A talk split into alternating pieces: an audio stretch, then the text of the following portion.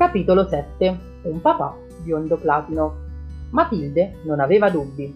L'ultimo sgarbo di suo padre meritava una punizione severissima.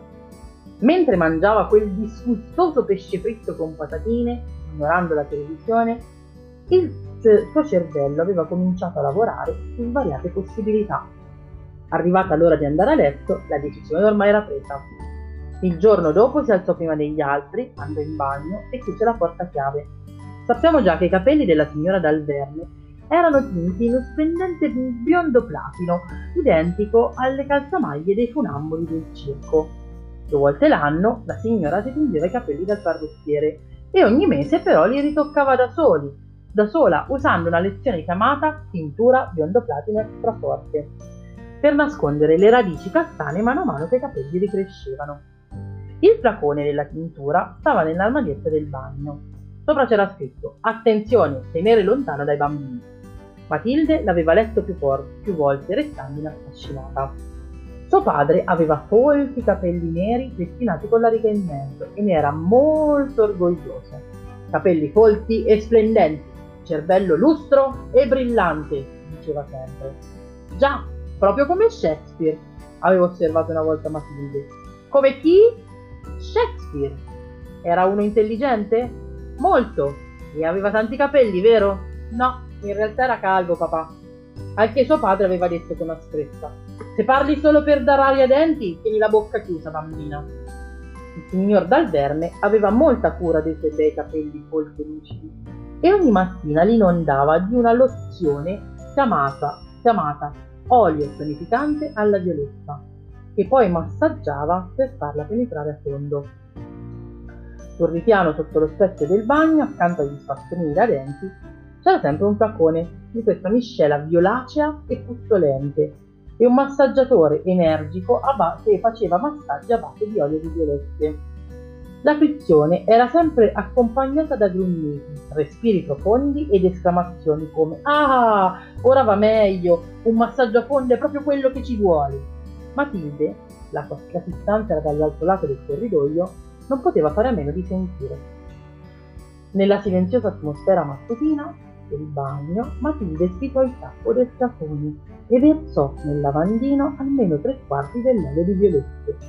Poi aggiunse la tintura biondo platino forte sino a riempirlo di nuovo. Fece molta attenzione a lasciare abbastanza olio per capelli in modo che, una volta agitato il flacone, il liquido mantenesse il colore originale poi rimise tutto a posto con grande cura, il flacone sul ripiano del lavandino e la tintura nell'armadietto. A colazione Matilde mangiò con calma i suoi piatti di mouse, mentre il fratello, seduto davanti a lei con le spalle alla porta, divorava grosse fette di pane generosamente spalmate di burro di arachide coperte di marmellate di fragola. Sua madre era in cucina e preparava la colazione per il marito. Due uova al tegamino con pane fritto, tre salsicce di maiale, tre specchi di pancetta e pomodori fritti. Il signor Dalverne fece il ingresso accompagnato dal solito baccano. Era incapace di entrare tranquillamente in una stanza, soprattutto all'ora di colazione. Doveva sempre annunciare il suo arrivo facendo un sacco di rumore, quasi volesse dire Sono qua! Ecco il grand'uomo in persona, quello che porta i soldi a casa e che vi permette di vivere così. Guardatevi e rendetemi omaggio. Quella mattina entrò impetuosamente nella stanza, diede una pacca sulle spalle del figlio e gridò Allora ragazzo mio, tuo padre ha la sensazione che anche oggi farà un mucchio di soldi. Ho un paio di gioiellini da appioppare a quegli sciocchi stamattina. Dov'è la mia colazione, moglie? Adesso arriva, tesoro! gridò la signora dal verme dalla cucina. Matilde chinò il viso sul piatto, non osava alzare gli occhi. Non sapeva ancora che cosa avrebbe visto e se lo spettacolo fosse stato all'altezza delle sue aspettative non sarebbe riuscita a restare impassibile. Suo fratello guardava dritto davanti a sé, fuori dalla finestra, continuando a rimpintarsi di pane, burro e marmellata. Il signor Dalverme stava per sedersi come sempre a capotavola, quando sua moglie uscì dalla cucina con la solita andatura ondeggiante, reggendo un enorme piatto colmo di uova, salsicce, pancette e pomodori. Guardò il marito con la coda dell'occhio e si fermò. Lanciò un orlo spaventoso e lasciò cadere il piatto che si schiantò al suolo mentre il contenuto schizzava da ogni parte. Fecero tutti in salto, un compreso il signor Dalverne. Che diavolo ti prende, donna? Guarda come hai ridotto la moquette. I tuoi capelli, strillò lei puntandogli contro un dito tremante. Guarda i tuoi capelli! Che hanno i miei capelli, per amor di Dio? Accidenti papà, ma che hai fatto ai capelli? esclamò Michele. Attorno al tavolo della prima colazione la baraonda cresceva. Matilde non disse nulla e rimase immobile al suo posto, ammirando i risultati della sua trovata. La bella chioma nera del signor Casserme era adesso di un colore argento sporco giallino, come una calzamaglia di fonambolo. Tinti, lì ai tinti, strillò la madre. Ma perché? È orribile, spaventoso! Che diavolo dite, urlò il padre, portandosi le mani ai capelli. Non li ho tinti, ma che succede? Ma è uno scherzo? La faccia stava diventando di un bel verde pallido, come una melacerba. Devi per forza averli tinti, papà. Sì, figlio.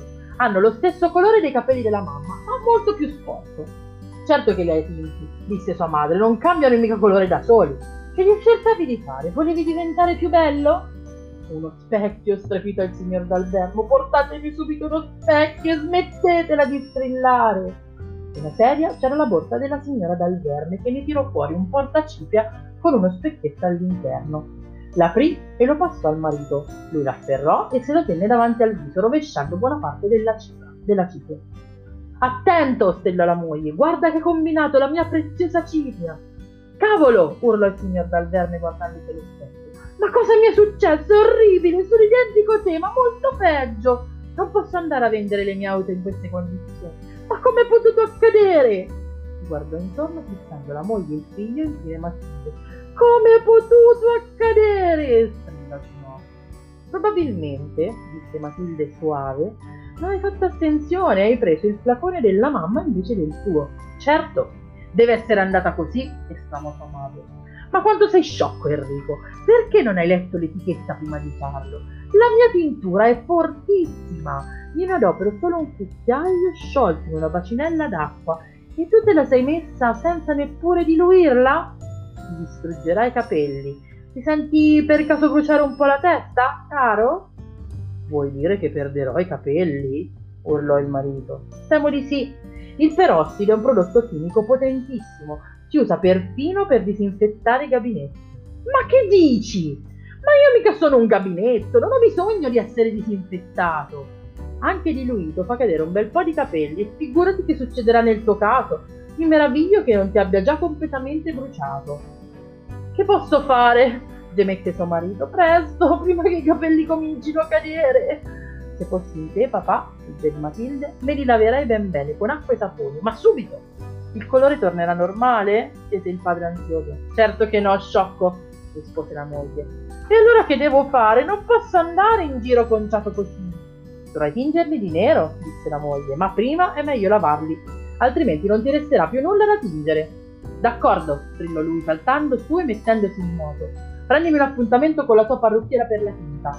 Dille che è un emergente, che cancelli ogni altro impegno. Io vado a lavarli. E si precipitò fuori dalla stanza mentre la signora Dal Terme, con un profondo sospiro, andava a telefonare all'istituto di bellezza.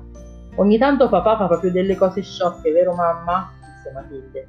Mentre componeva il numero di telefono, sua madre rispose: Gli uomini non sono sempre così furbi come vorrebbero far credere. Te ne accorgerai quando sarai più grande, figlia mia.